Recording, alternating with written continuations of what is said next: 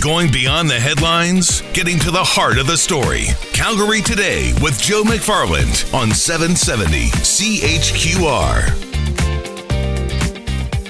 Good Wednesday afternoon. Thanks for spending part of your day with me. I think it's cool, especially in the new year, to look into the future. And we have done that in all sorts of ways, whether it be electronic vehicles, autonomous, autonomous vehicles, exactly what i the robots that may be running our lives, taking our jobs. But what does the future look like, especially when it comes to technology and our government? We, we often talk about technology in the private sector, and they seem to be moving ahead by leaps and bounds. But what is it going to look like, the new future, and the way our governments are run? Sunil Johal, Policy Director at the Mowat Centre at the University of Toronto, joins us today. Hello, Sunil. Hi, how are you? Uh, I'm good, but I don't know. Sometimes I'm afraid when I look into the future and see exactly where artificial intelligence is going. But you're saying we've got to start focusing on how we're going to apply it in the public sector. Is that right? Yeah, that's right. I mean, we've done a lot of research here at the Mowat Center at the University of Toronto on the impacts of technology on government.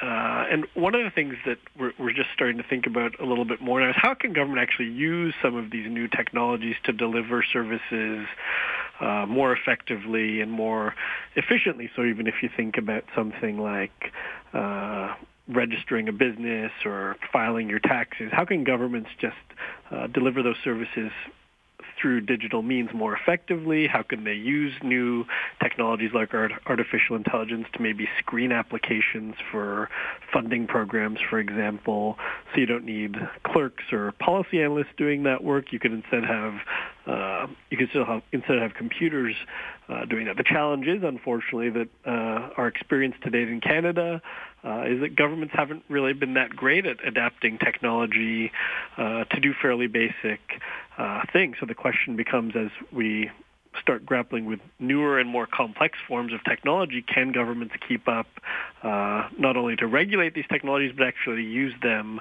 uh, themselves? When you start talking about technology and government, right at the top of the list to me is the Phoenix Pay system. And and I know that wasn't a simple application, but we've seen where that has gone and how costly that has been. Yeah, that's exactly right. I mean, that was a system, I think it was supposed to save the government $70 million a year by streamlining the pay system for federal civil servants. Uh, but there have been just setback after setback with the system, and now uh, estimates are it might cost a billion dollars for the government to fix that uh, pay system. And every week or two, you'll see another story about uh, civil servants who aren't getting their paycheck or aren't getting uh, enough of their paycheck uh, on time. And there's a fairly significant backlog uh, of cases that the government is grappling with to go back and examine. Well, who didn't get paid, uh, for what amount, and how are we going to make sure they get paid uh, that amount? See, that that's kind of the example of what you'd think would be should be a fairly simple thing to implement. Let let's figure out how to pay our own uh, employees has really blown up into a, a real problem for uh, the government. And it's, I mean, quite honestly, it's not the government necessarily on its own who's uh, implementing the system. I mean, they've hired the private se- hired private sector yeah. firms to do this for them, but there's just so many rules and exemptions and things with government uh, pay, pay, processes that uh, the system just hasn't uh, worked to date. So that's kind of the, the classic example that we hear of right now of government just really struggling to uh, implement a technology solution to what should be a fairly simple and straightforward uh, issue. Sunil, do you think, though, at the base of this is just the size of government? And we're, we're focusing here on the federal government, but even if we started to look at a municipal level or a provincial level, maybe that's how we have to even start to play with it. And I know people will say there already are examples of technology at those levels, but do you think that's the problem when we, we look at something like the Phoenix Pay system? It's just so massive. Yeah, I mean, it's complexity. You've got dozens and dozens of different departments, all with their own little exemptions and little rules for how they pay people, and lots of different union rules for different types of classifications. Uh, but as you say, this the same the same challenges exist uh, at the provincial level as well. I mean, Ontario and I think BC have also had problems with uh, electronic medical records and systems to designed to migrate records for patients uh, online. And again, you're dealing with very sensitive information.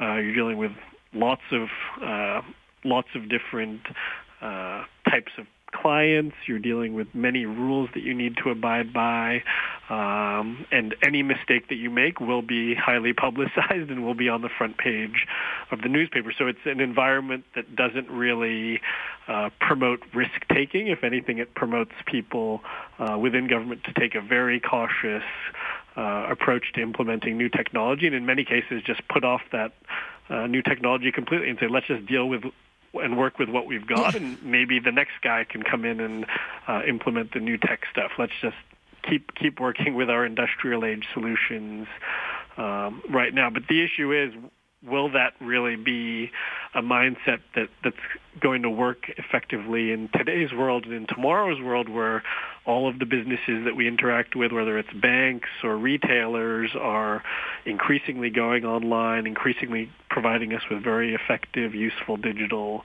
um, services and can governments stay behind in that type of environment? And uh, if you look at other countries and some very small countries, they've they've been very effective at uh, at, at the government level at implementing uh, digital services. Estonia and Eastern Europe is probably the, the leader in digital services and uh, a lot of people in Canada if you talk to them in the government they'll say well we can't possibly be Estonia they're a much smaller uh, country than we are and it's a lot easier to implement systems when you don't have a lot of old legacy systems yeah. and you kind of have to say, well, if Canada can't be Estonia, that's really setting the bar very low for uh, where we want to go. And I think most Canadians would expect, well, we should be able to do what a country like Estonia does, and we should actually be able to do better than that.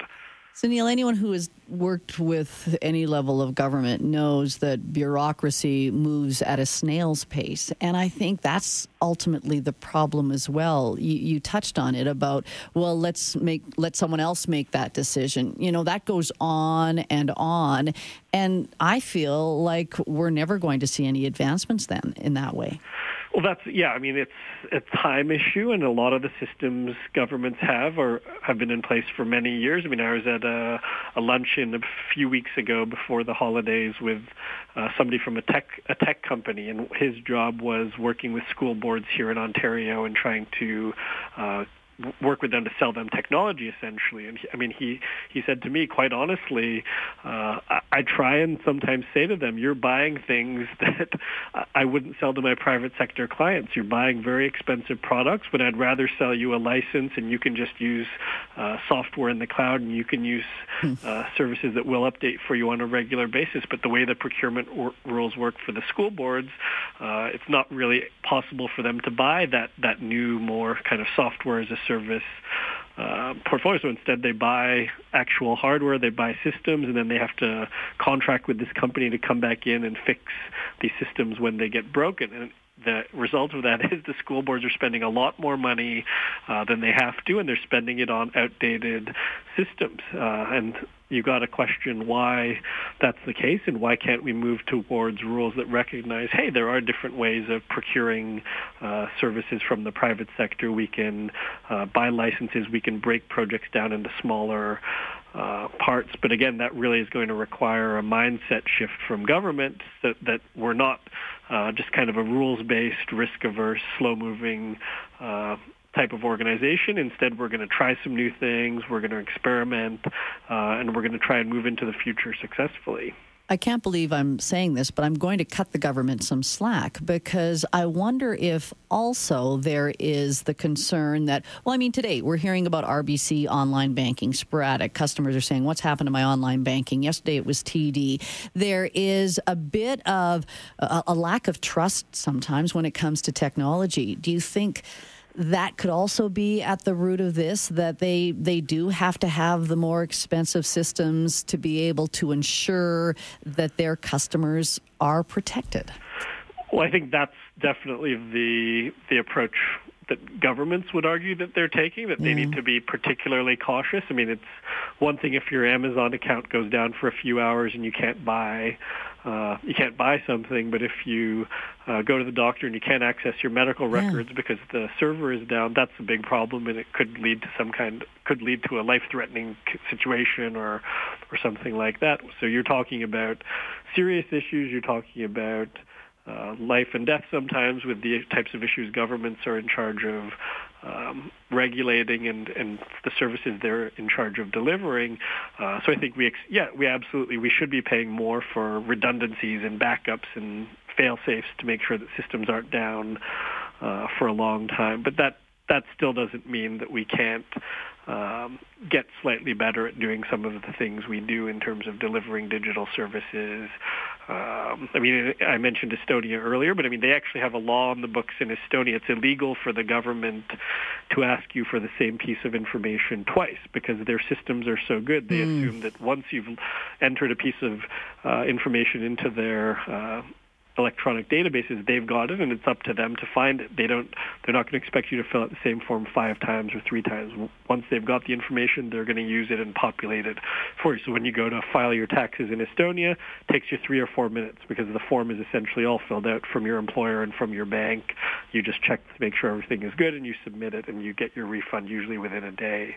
So uh, Neil, hold on here because yeah, the Estonia comparison is always a little. Oh, really? That's they're better than us. But after after the break, I do want to touch on the fact that, yeah, what we're hearing with the Phoenix pay system, where we've had uh, civil servants not paid, lack of pay, but at least they have a job. And I think the future it's going to be a lot different. Sunil Johal is my guest this half hour, policy director at the Mowat Center at the University of Toronto. Back with Sunil after this. We do talk a lot about uh, the future, and especially when it comes to artificial intelligence technologies that are prevalent in the private sector, but we're not seeing similar uses in the public sector. My guest is Sunil Johal, Policy Director at the Mowat Center at the University of Toronto. Uh, a couple of texts, Sunil. Gordy says, I'll bet that if the Phoenix pay system affected the MP's paychecks, that it would have been fixed a long time ago. Uh, yeah, there's a cynic in all of us. And then the other one, though, says your guest is 100% accurate. Currently, Alberta government is using software developed back in the early 2000s. Workers are forced to use multiple outdated softwares for documentation, etc. It is sad. So, uh, Sunil, I mean, we, even in the private sector, it's hard to be able to keep up with all the changes, but they seem a little more nimble. Is that another problem then when it comes to something like the federal government that technology is always changing? You go down one road, and then before you know it, you're spending lots of money to go down another. Well, for sure. I mean, when you think about big technology investments that the government might want to make, the huge risk is they're investing in a technology that three or five years from now will be uh, leapfrogged by something else. And that makes it really tricky again to make those decisions about, well, do we invest in blockchain technology or do we invest in this type of artificial intelligence software or this other type? Uh, and again, that's why I would argue governments need to be better at experimenting and trying smaller scale uh, projects rather than necessarily going for the big bang home run solution mm. that they think might fix everything because the risk of that is obviously that uh, if you get it wrong you've spent billions of dollars potentially on something that uh, is not of any use anymore. Now let's talk about the elephant in the room because this means we're going to see if you're talking about apps for registration, um, different ways to streamline medical records. There are people currently doing those jobs. What does that mean in the the long run then? Because I could see some of these government workers, as I mentioned, the the Phoenix pay system has screwed up, but they've got a job right now. That could change fundamentally in the future? Well, I mean, one of the arguments or justifications for the Phoenix pay system in the first place was that it would require less workers to actually administer payroll. They could uh, cut back on the number of workers, and that would really lead to that $70 million a year mm. in uh, savings. Obviously, in the short term now, it's actually led to more people being hired because they need a lot of help, help desk people to call to to handle the calls from civil servants who aren't getting paid. But that I think that is the, the big elephant in the room here is that uh, the private sector has been and is probably going to continue to experience some really significant uh, changes in terms of the types of work that people are doing. You're going to likely see more people engaged in part-time, temporary work, the so-called gig uh, economy, where they don't necessarily have benefits attached to their uh, employment. Uh, I mean, if you look at the longer-term statistics, part-time work in Canada is up almost 60% over the last 40 years, and one in five Canadians now work in uh, a part-time position. Um, the challenge for government is that they have been relatively immune to those changes in the labor market. I mean, public sector unionization rates are over 70%. Uh, that compares to 15% in the private mm-hmm. sector. Uh, so you've got people who have relatively secure, relatively well-paying jobs in the public sector, and that's a good thing. Obviously, we want that for everyone. Uh, but but in reality, we're starting to see more and more people in the private sector uh, see their jobs downgraded from full-time positions with benefits into part-time positions or temporary positions which may not have benefits. And I think the natural outcome of that is probably going to be uh, in five years or ten years uh, more and more pressure from private sector workers arguing for and, and calling for reforms to the public sector and saying, hey, why are those folks able to kind of have the, these really secure positions and able to use technology that's 30 years out of date uh, and, and keeps them in a job where I'm getting automated out of my job and artificial intelligence has taken over 30% of uh, the workforce in my uh, in my plant. Yeah. Uh, so I think I think that's really the the issue here that uh, the public sector and the private sector are heading along different paths when it comes to technology. The private sector is starting to get hit quite hard by the impacts of technology and automation, and the private, the public sector, on the other hand, uh, has been relatively immune uh, to date. So if, if that continues, what what will will the outcome of that uh, of that situation be? You're supposed to have the answer, Sunil. well, I, th- I mean, I, I do think the outcome will be there's going to be a lot more pressure on government to become more efficient and to adopt these technologies. It's not it's not going to be okay for the the person who works at a bank, for example, and is surrounded by advanced artificial intelligence and blockchain technology uh, to walk to a government office where you've got 50 people shuffling papers and uh, kind of doing fairly routine, repetitive tasks. That person is going to question, well, how come I, I, I have to work with all this technology and half of the people I worked with got laid off or now uh, outsourced and yeah. working in Thailand, and but when I come to interact with the government, that's not the case. So I think it's really going to have it's going to cause governments to have to accelerate their digital uh, agendas, accelerate their adoption of these types of technologies, um, and I think the more the more success they have in in that uh, endeavor, the better off they'll be at uh, averting criticism from the private sector who are saying, hey, well, if it's impacting us, it should really be impacting you too. Yeah, but I mean, unions are strong, and and I almost wonder in this case, sometimes I'm saying, well, good, at least they're trying to hold on to some jobs because we hear the reports of what it's going to be like for job losses in the hundreds of thousands as we move in this direction.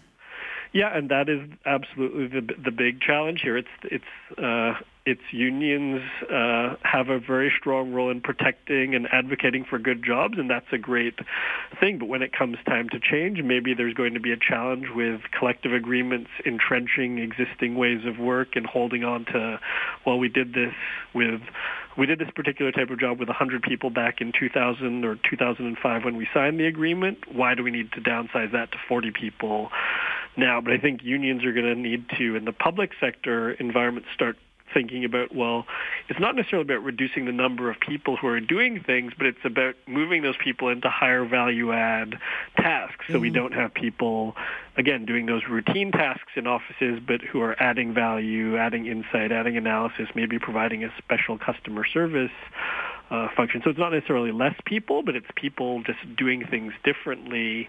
Um, and I think that is where the challenge is going to uh, arise. Because absolutely, I don't think we should be advocating for less uh, protections for workers. I think, in, if anything, I mean, we should be advocating for more protections. uh, for workers. And the the other issue that comes into play here as well uh, is there a role for government to step in with social policies so that if somebody's laid off from their job from government or from the private sector, they've got good access to employment insurance, they've got good access to skills retraining, Retraining, so that yeah. they can spend six months out of work, but they don't feel like they're falling behind on their bills or their mortgage or rent payments, and then they can get another job that pays them well. Uh, and maybe in three years they have to go through that same process, but it's not a crisis where they have no help, they have no options uh, to reskill themselves in this in this fast-moving labor market. So it's really about providing supports for people, uh, and that's again another role government can play, not as employer but as service provider and as uh, insurer of last resort, so that when people do lose their jobs or uh, maybe move into a part-time position from a full-time position, uh, there are supports in place. Yeah. Sunil, challenging times ahead for sure. Thanks so much for this. My pleasure. Thank you. Sunil Johal, Policy Director at the Mowat Center at the University of Toronto. Some good texts coming in. I want to share those after the news. It's 328.